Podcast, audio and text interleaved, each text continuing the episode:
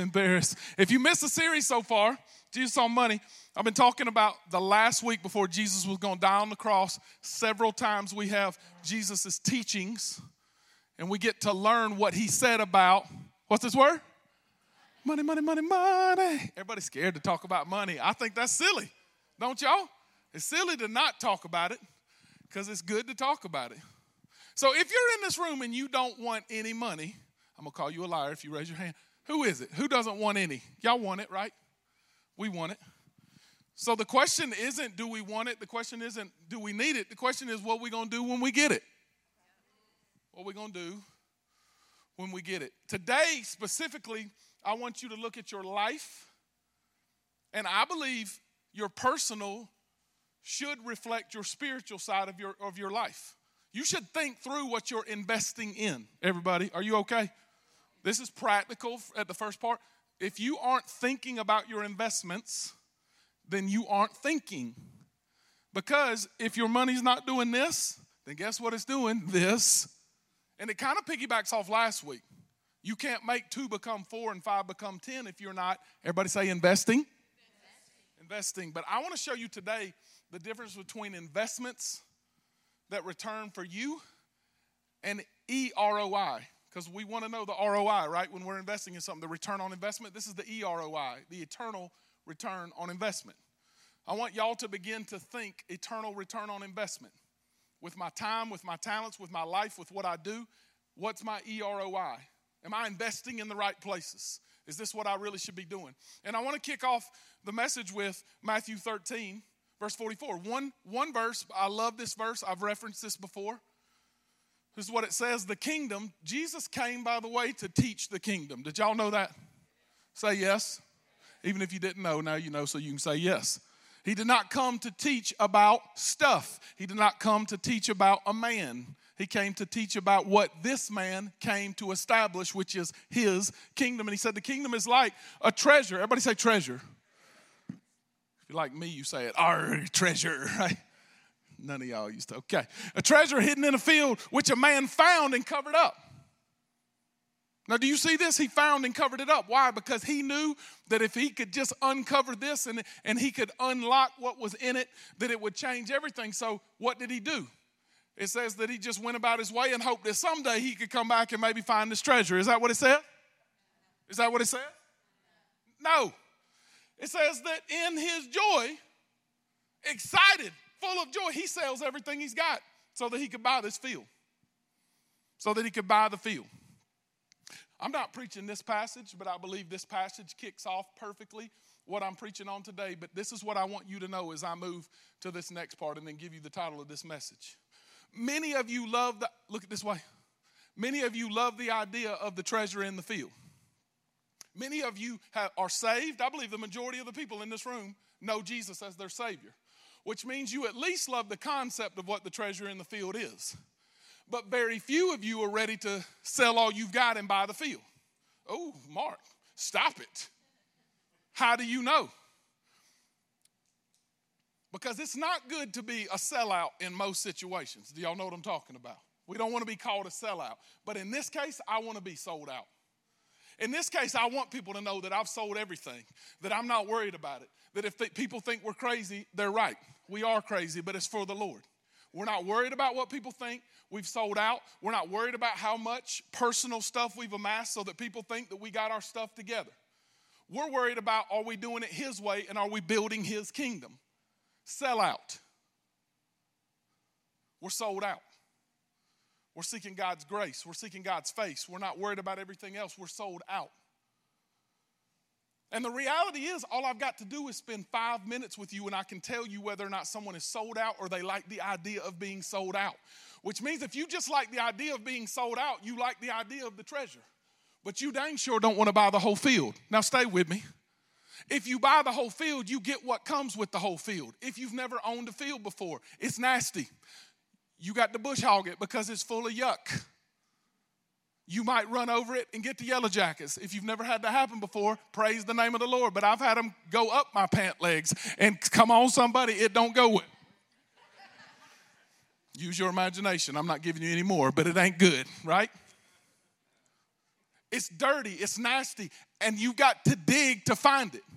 Most of us are so disgusted, I'm going to preach this one down. I can already tell. Most of us are so disgusted with the dirt in everybody's field that we're not willing to sell it all to get the gold, to get the treasure.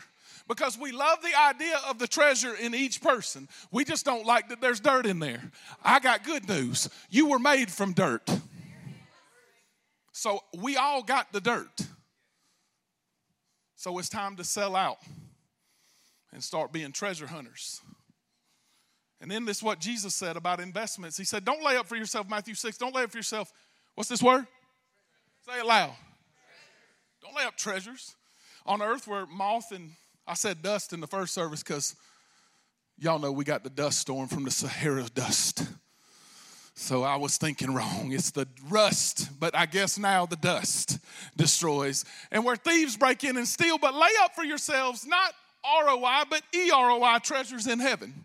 That does not mean that you make your investments going, is this company a Christian company? Don't miss this. I'm gonna mess with some of y'all. Who cares? I can't believe you said that. Okay, if that company's losing money, I don't care if they're a Christian company. A lot of Christian companies ain't building the kingdom anyway. I'll keep going. Clickety clackety, let's go. Where neither where neither moth and rust destroys and where thieves do not break in and steal. How do I know it's not a kingdom company? I'm just going to keep preaching because they don't care about building. They care about getting what's theirs. So that means they use the name of Jesus. I'd rather deal with a secular company that ain't got nothing to do with Jesus than one that's taking advantage of the name of Jesus. I don't know why I'm preaching like this, but I'm going to keep preaching. Hallelujah where neither moth or rust can destroy and, and no thieves can break in and steal. For where your treasure is, it says, there your, everybody say it? Heart will be also. That's where my heart is. So, what's the problem? The problem is not that we, most of us, if not all of us in this room, have good intentions, good ideals. We want to do what's right. The problem is we all come with the whole field. What's my field? My field is how I grew up. My field is the neighborhood I grew up in. My field is the school that I went to. My field is my grandparents and my great grandparents and my parents and, and all the mindsets and all the things. And I'm full of field. I'm full of stuff. That don't even include the sin that I purposefully choose to do. And just by my nature, I do. That's just my field. That's just the things that I come to the table with. And it's challenging because we all have an idea. Now, listen, of what's right. If you don't think you're right, I don't know what to do for you. Are y'all okay? Everybody thinks they're right. Otherwise, you would never argue. You'd be the nicest person in the world. You never argue with your spouse if you always thought you were wrong. Right? We don't argue about things that we think we are wrong about. We understand, I don't know if I'm right about this, so I'm not willing to throw a punch. We throw jabs and punches and bombs because I am right. Matter of fact, when Leah and I argue and she says, Y'all are going to judge me, but I don't care. We're already this far into it. when, Leah, when Leah and I are fighting and she says, You're right, my response is not kind. My response is usually, It's true. I say it. And I really think that's right. Which shows the craziness of this brain. Just go with it. But the Bible says that my ways are not his ways and my thoughts are not his thoughts. And as high as the heavens are from the earth, so are his ways and his thoughts from my thoughts, which means even when I think I'm right and I might even be right in an argument, I'm not really right. How do you know? Because I ain't him. And as much of him as I've got in me, there's still things that are dirt that I can see your dirt, but I don't want to see mine. So the title of this message is I really love this title. Y'all probably gonna think it's dumb. I don't care. Get your mind right. It's spelled like I meant to. It's spelled like I meant to spell it. This has nothing to do with this, but this dictates or decides what I'm mining, where I'm treasure hunting. And I can't get what I have mined correct until he has control of my heart and mind. The Bible says, whatever a man thinks in his heart, so is he, which means what my mind is controlling and what my emotions are deciding is where I'm choosing to mine. I'm a treasure hunter. There's no one in this room that is not hunting for treasure every day. And I'm not saying we're the pirates looking for me charm. And I, I just went Irish, apparently. I went, I saw a Lucky Charms commercial this week and it messed me up because I ain't seen one since I was a kid.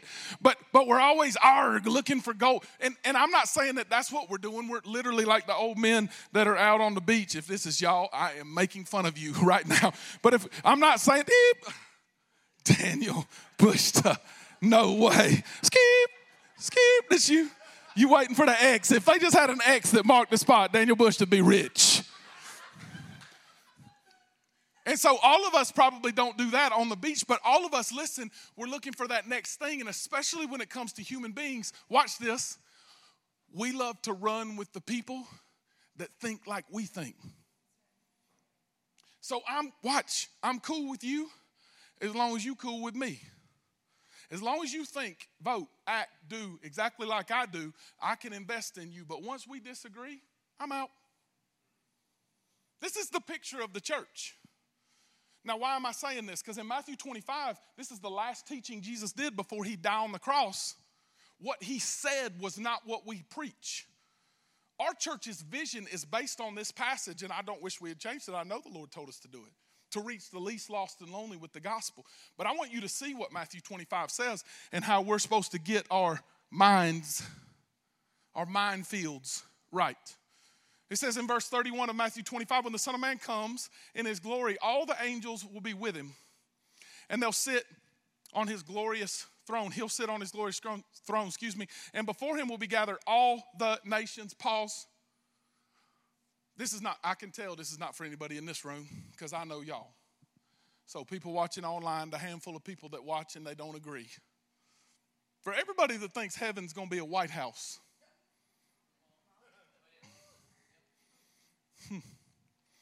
let me say it this way I'm a white person, so I'm going to speak as a white man for a second. There's more of them than there are you and me and us.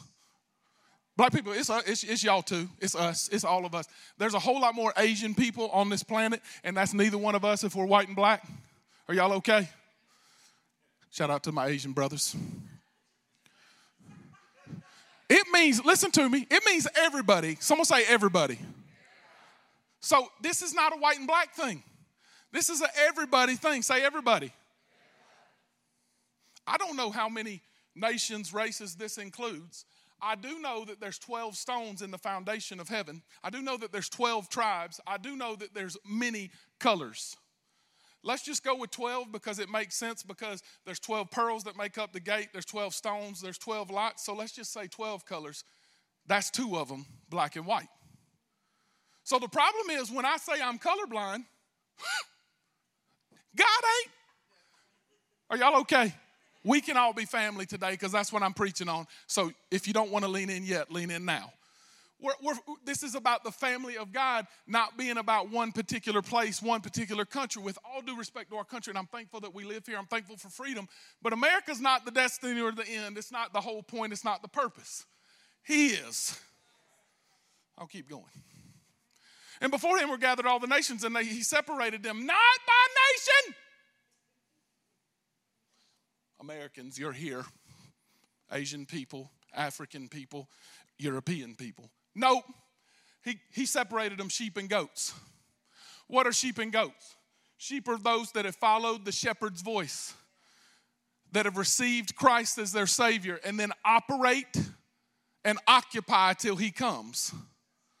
Goats are ones that probably, in a lot of cases, they sound like Him, they talk like Him they say that they know him, but they don't love each other.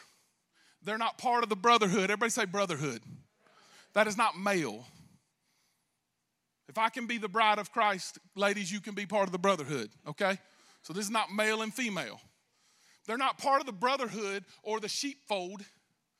Why? Because they haven't ever gotten his stuff in them. So the kingdom was never a concept that they wanted to build. It was always get out of hell free and then still do my thing. But that's not God. That's not how He works. God did not save you just to get you to heaven. Otherwise, you would have gone to heaven the minute you got saved. He saved you to bring heaven to earth. And then my destiny eternally is in heaven. But not until then. Next verse. Someone say that's bad. Okay, keep going. Yeah, it's so bad. And he will place the sheep on his right and the goats on his left, and then the king will say to those on the right, Come, you who are blessed by my father, inherit. Someone say, Inherit. So interesting that he talks about the inheritance because Galatians 4 1 says, As long as I'm a bondservant, or excuse me, I apologize, as long as I'm a child, the child is not young, the child is mindset. As long as I think childish, me, selfish, I'm no different than a bondservant. But once I grow up in Christ, He gives me my inheritance. Why? So I can talk about my inheritance, I can talk about being blessed, I can talk about all that I have? No! So that I can accomplish what He put me on planet Earth to do if you think in terms of me, myself, and I when it comes to praying, if you always think, God, get me out of this, do this, do this, do this, why have you not? Then you're not thinking heaven to earth. You're not thinking like a sheep, fully surrendered to God. What you're thinking about is your investment is for here and now. So watch, we pray things like, God, bless me so that I can. God's already blessed you, go do it. But if my mindset doesn't shift, watch, my mind field is wrong.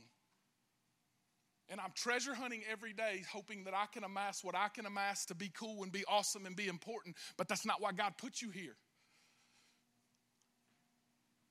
He said, Receive this, this inheritance that I prepared for you before the foundations of the world. For I was hungry and you gave me food. I was thirsty and you gave me drink. I was a stranger and you welcomed me. I was naked and you clothed me. I was sick and you visited me. I was in prison and you came to me. And then the righteous, the sheep, they say, What?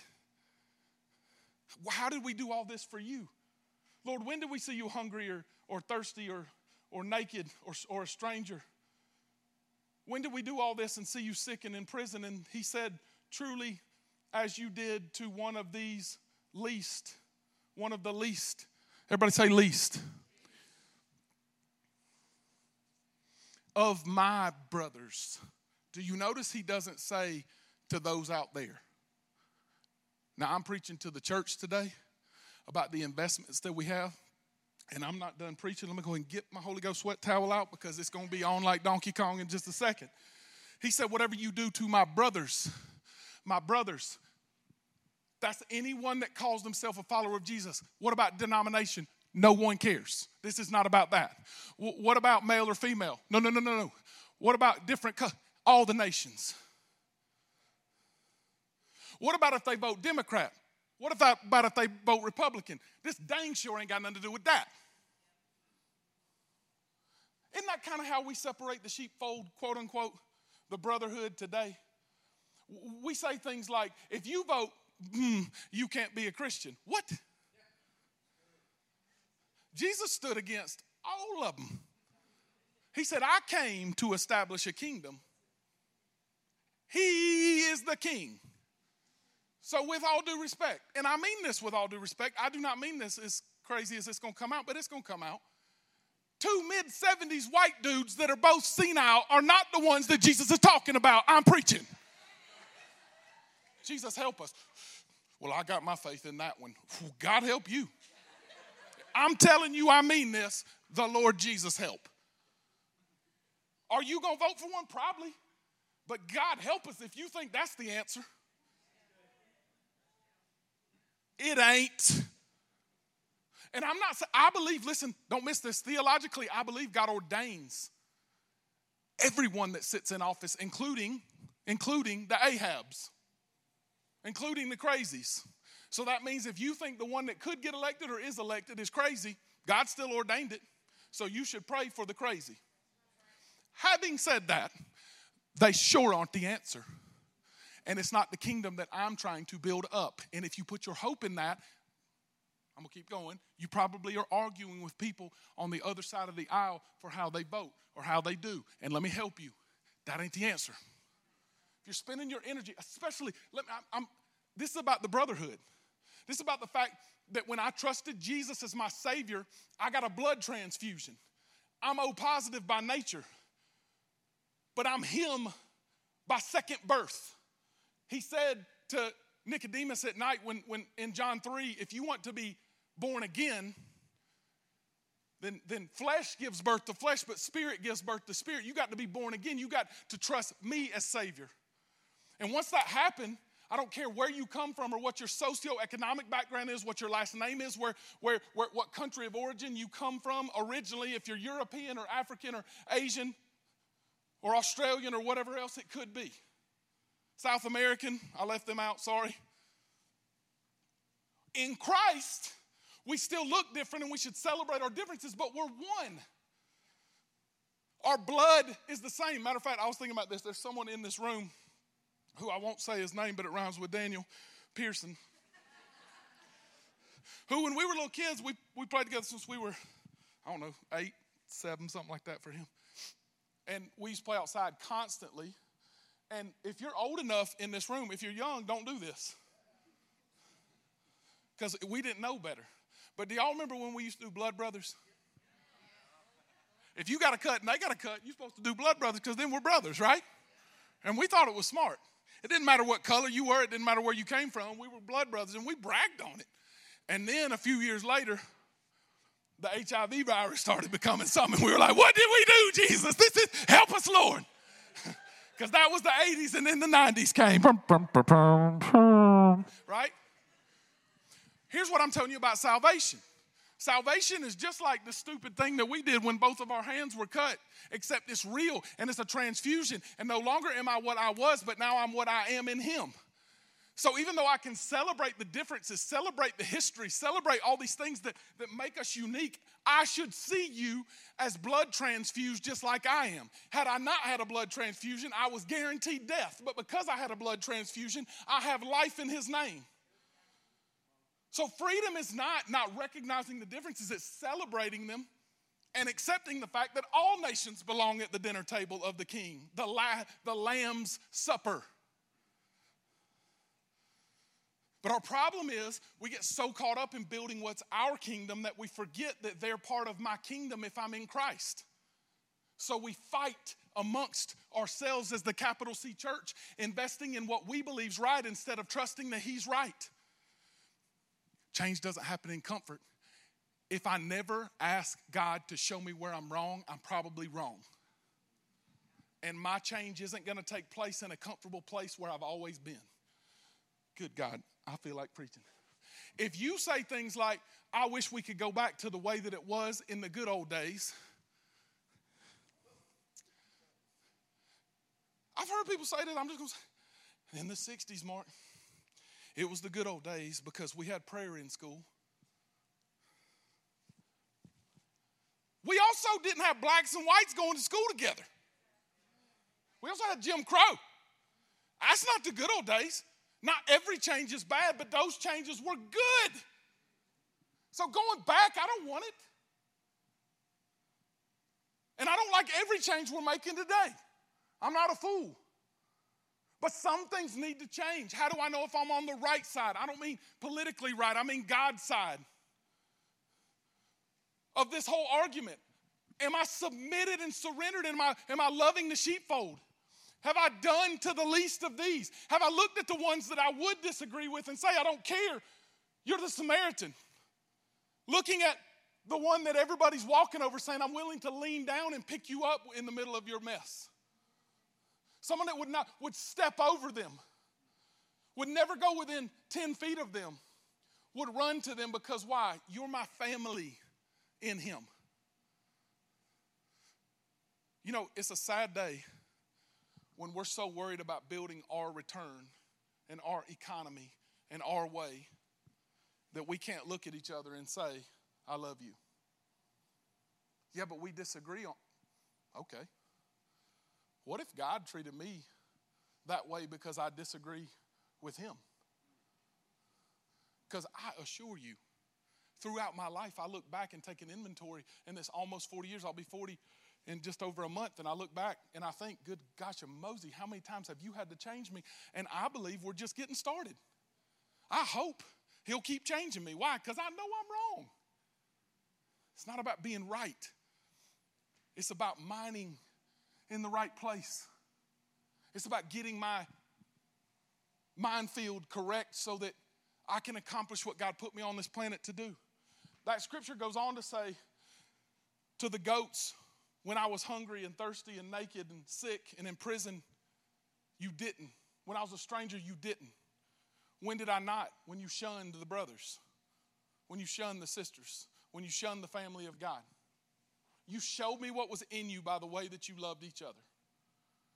The Bible talks about this over and over. Jesus talked about this over and over. It's easy to love people that are nice to us, it's easy to, to love people that are friendly.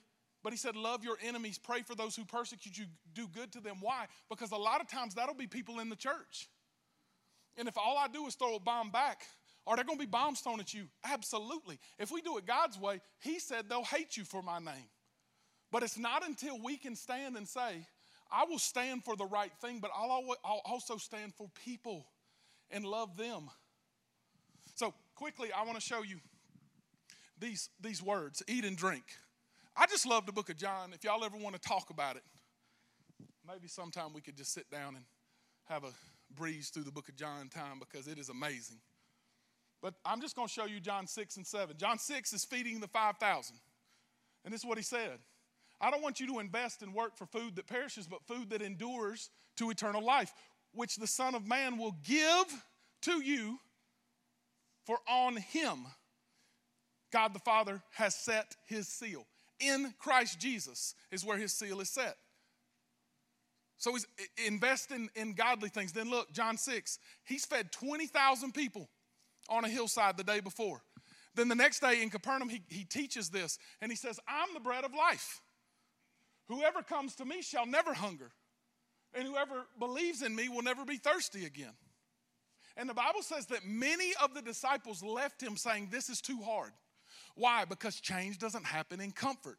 And they like getting their, their two piece and a biscuit meal from Jesus on the side of the hill, and they love when he'd do a trick for them. But as soon as he started teaching them the truth that would agitate their insides to change them to be like him, they said, No, dog, that ain't what I think, and you got to submit to my will. Because that's what we pray to God not your will, but my will be done. I don't like passive prayers where we say, If it be your will. Because if you're praying healing over somebody, and God said the prayer of a righteous person has healing anointing, you don't have to pray if it be His will. He told you what to do. What we use if it be your will for is, is I don't really know if I want to have faith in this situation, so I'm gonna pray this passive aggressive prayer. But that's not what God wants. What God wants when if it be your will is not this will, but your will. So if it be your will, change this will. If I'd start praying that, I got the power of God on my life. I don't have to guess whether or not it's His will. I can speak and a mountain will move. Why does it not happen now? Because I'm still trying to build my kingdom. Because if God gave me power for my words today, I'd end up cursing the people that He's calling to bless. So I'm thankful that He hasn't given me the full power because I still have cursing on my tongue and it's only supposed to be blessing or building. It's not until He can change all of me, and it doesn't happen in comfort. Happens through pain and it happens through time. Then look at John 7 in the same temple that he always has been teaching in, he stands up in the middle and with a loud voice, he says, If anyone's thirsty, let him come to me and drink. Out of not other places, where is the reservoir? Where is the tap that I can tap into that's living water that is like a well that never runs dry? He says, Inside of me, whoever believes. The scripture said, Out of my heart, out of here flows rivers of living water. Why do I become empty and frustrated and tired? Listen, if you're married in here, I'm going to help you in 30 seconds. Do you know why we get so frustrated with our spouses? Because I have a reservoir that is unbelievably in need of being filled. And what I try to tap into is I look at Leah in my case and I say, I need filling, so I need fill in the blank from you and I start pointing out all the things that she's not doing rather than out of my overflow and out of her overflow, we can run together. When she is flowing, filled with the Holy Spirit every day in that tap in the right place, by the way, that's very similar to mining. But when I just look at her and say, I need you to pour out yourself into me, if this is a five gallon container and she's a 20 ounce bottle, how many y'all know that ain't gonna work? And what we do is we suck the life out of our spouses because you're not supposed to be my fill. In my overflow and in your overflow, we can flow together because my deep can cry out to your deep and then it can be good. But you were never supposed to fill me, wife. You were never supposed to fill me, husband. And most of the time, our frustrations are when we look at our brothers and sisters who also happen to be our spouse. And we say, You're not giving me enough. I got news for you no human can ever give you enough. It's why people suck the life out of you. Look at me. If you're flowing with the Holy Ghost and you're being filled and you're tapped into the taproot, and every single person you have an interaction with is staying in the puddles, in the shallow end of the pool, then they're going to suck the life out of you, and you're never going to feel that you got someone that you can run with. Marriages that work, listen, this is free. If you want to know what the Bible means about don't be unequally yoked, it's not just unsaved. Because that saved person, if they're trying to build their own kingdom and they're tapping in just on the shallow end of the pool, that yoke ain't gonna work. Come on, somebody. Who do I want to run with in my life? I don't care how much money you got. I don't care how smart you are. I don't care where you come from. I don't care what color you are. I don't care. I don't care. I don't care. If you're tapped into the Holy Spirit, and when I speak to you, I can tell that you're talking to the same one that I'm talking to, all of a sudden we'll start having agreement. We don't even know what's going on. You start looking at each other saying, I don't know what it is, but every time I'm with her, Jesus, it's crazy. How does Shannon pick the songs that work so well with Mark? Tap, tap. It ain't got nothing to do with we smart. It's got to do with where we're tapped into. If you're not digging the right wells, no one can help you. There's no man, listen to me, ladies, no man that can ever fill you except the God man, Jesus, who is not here. His spirit is here, but he's seated on the right hand of God.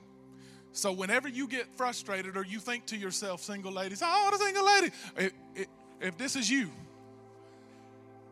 don't look for that man before you get tapped in with the real man. He is our high priest, not Mark Pangle. I will pastor you, and I will hope that I can say, like Paul said, follow me as I follow Christ. But I am just a man that cannot fill you. But I get with the one that can fill us every day. That's how I can know if I'm mining right. And then naked, this is what I thought of with naked. John 6 and then John 7 is where I just read from. John 8, the very next chapter, the woman's caught in adultery and he throws her in the middle. The, the Pharisees throw her in the middle and they say, this woman was caught in adultery in the very act. What do you say we should do with her, Jesus? And he never responds. He just leans out, leans down, and, and writes something. We don't know exactly what he wrote. It's, it's completely an opinion.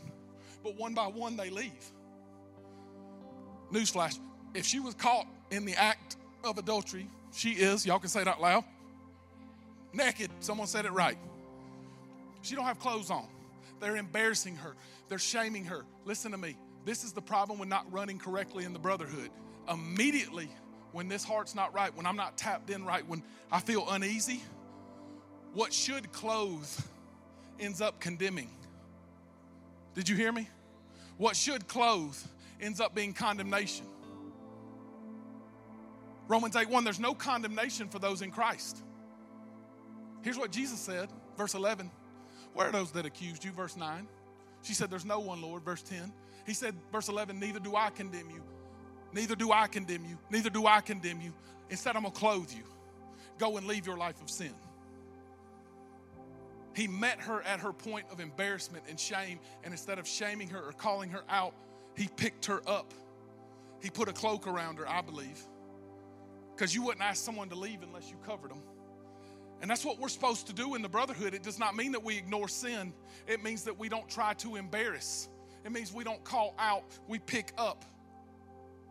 Galatians 5:1 if you catch a brother or sister in a sin, if you catch them, y'all have heard this message before if you've been here, don't catch them so you can condemn them. Catch them so you can catch them and then put them down, put their feet on a solid rock. We have to pay consequences, earthly speaking, for sin, but that does not mean we have to live in condemnation among the brothers and sisters in Christ. We love to do it. Why? Because we're embarrassed about our own stuff because we're not tapped into the right place. So we look around and say, How can I make you feel what I feel? And we heave condemnation. Can I tell you how we do it? We do it by accusing. This is the problem with that. Revelation 12, I know I want a lot at you, but just stay with me. Revelation 12 says that Satan is the accuser of the brethren, and he accuses day and night. I can never be more like Satan when I'm standing in my pride, believing I'm right, and then start accusing other people. God help me. Jesus not only didn't accuse, he became sin so that I could become his righteousness. My God. Look at what Matthew 6 says. Why do you worry about what you eat and what you, what you drink and what you wear? He said the Gentiles worry about all that stuff. And your Father in heaven knows all that you need. So, how do I find the right clothes to clothe what my nakedness, my shame is doing? You can be naked and unashamed in Christ Jesus, is what the Bible says. And then, what about strangers and sick and people in prison? I wish I had time to break this down in John, but I'm going to hit the highlights. The next chapter in John 9, he goes and heals a blind man who's been blind from birth. That's sick. I don't know if y'all know this. And the disciples said, Who sinned? Who sinned?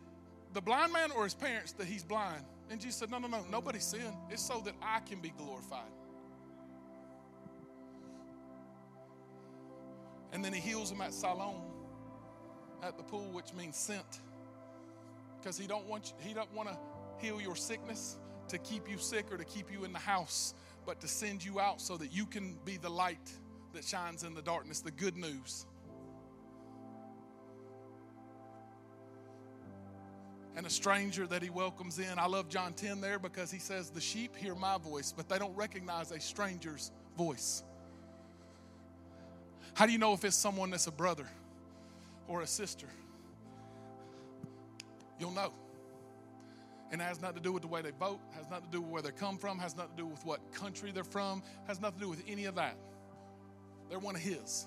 And if they're one of his, that means they're your family. And this blood is deeper than water. This blood is deeper than my own blood. This blood's who I'm going to run with forever and ever.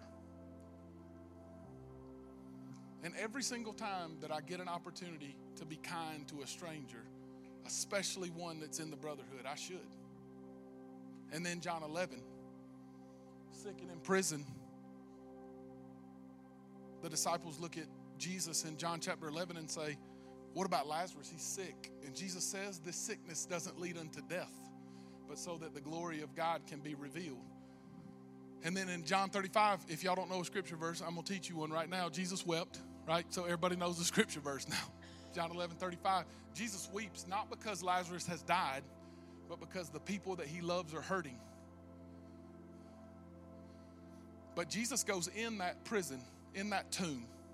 Because what what a prison is really like spiritually is not, and what we sang about this morning when Emma was leading us is not a prison cell, but a prison that you create for yourself in your shame, in your hurt, in your past. And when Jesus spoke into that cave and said, Let him loose, loose him and set him free, Lazarus come forth, the picture of this happened. Now, I'm not Jesus. And I don't know that I'll ever get to see someone raised from the dead, but I believe it's possible in Christ. But I believe every day we can see the cloths of a dead person come off, the mummy come to life in Christ by me just speaking and loving the person that is in chains and in shackles from their past and their shame. I'm never to bury that place. That's the place I should be mining. All that dirt is covering all their past and all their stuff. Instead of gossiping behind their back, did you hear about? What if we went to them and loved them in the middle of their crap? Here's what Hebrews 13 says Let brotherly love continue for the entire brotherhood. Don't neglect to show hospitality to strangers because sometimes we entertain angels. My goodness, I could preach a whole message on that. But just know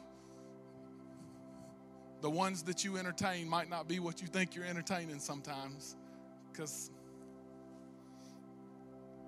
the angels are with us. Most of the time we don't see them, but sometimes we do. And it says, Remember those who are in prison as though in that, like you're in prison with them. And those who are mistreated, since you also are in the body. For everyone that's in the body of Christ, think this way goats are earthly minded, constantly thinking, what's, what's in it for me? What's my return on investment? But sheep, people that are truly part of the brotherhood, are always eternity minded, which means they mine where their hearts are. They mine where their hearts are. If you aren't thinking eternal return on investment with what you're doing with your life, I'm not talking about change your job. God wants doctors and lawyers and teachers. God wants construction workers. God wants every single different kind of job. Not everybody's supposed to work at a church, but everybody should be eternal, eternity heaven minded. And this is how I'll close with Philippians 3. Look at this. What's the difference between a sheep and a goat? Paul just laid it out for us. Their end is destruction, their God is their belly or their appetite. What they want, it's mine, mine, mine, give it to me. Their glory is their shame. Their mindset is on earthly things. They're constantly mining for themselves. But look, our citizenship is in heaven. This isn't my home. My home is there, and I get to make this the colony that is called earth heavenly. As we await the Savior, the Lord Jesus Christ, who will transform this lowly body to be like His glorious body by the power that enables Him to subject all things unto Himself. So, the question that you have to answer is this Many of you are saved by trusting Jesus as Savior. But what you have to answer is Am I building this kingdom or this kingdom? Am I doing eternal return on investment? What am I tapped into every day? If I'm spending more time in Netflix and in Facebook and in Instagram and in TikTok, if I'm spending more time gossiping, if I'm spending more time tearing down, then I'm not building Him. I'm not building the kingdom that God's called me to. And when it comes to people disagreeing with you, be careful. Because I can't believe how I disagree with my 30 year old self. And so rather than have to be right, submit your heart to the one that you know is right. And he will change you every day from glory to glory, grace to grace. And then I can be certain that I'm on the right team, that I'm a sheep, that I'm building in the right kingdom. But I will never be a good investor as long as every prayer, every conversation, everything is always what's in it for me. I'll always be one that sucks the life out of everybody like a vampire, every person that I'm with. But if I'm filled, if I'm tapped in, if I'm drinking from that well that never runs dry, if I'm filled every day by the Holy Spirit, then I can look for brothers and sisters that are hungry and thirsty and naked and strangers and sick and in prison. And I can reach out my hand and say, You don't need me. I can give you a momentary thing that will help your need. But once you get tapped into the right root in the Holy Spirit, once I am producing the fruit of the Spirit by being rooted in the Spirit, then people will see love, joy, peace, patience, kindness, goodness, faithfulness, gentleness, and self control. But if I'm just trying to be loving, then you squeeze me hard enough, the truth will come out. We got to get our minds right. Will y'all pray with me?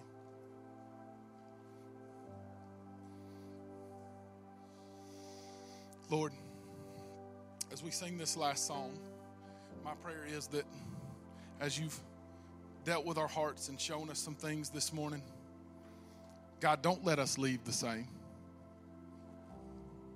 God, if all we did is sweat and get excited and sing and have an awesome worship experience, then, I mean, that's good and we enjoy it. But God, that's not what we desire. We desire to be conformed to you, to be transformed by the renewing of our mind so that we can pick the right mind field. So that we can know that we're treasure hunting in the right place, so that we don't look for dirt, we find the treasure.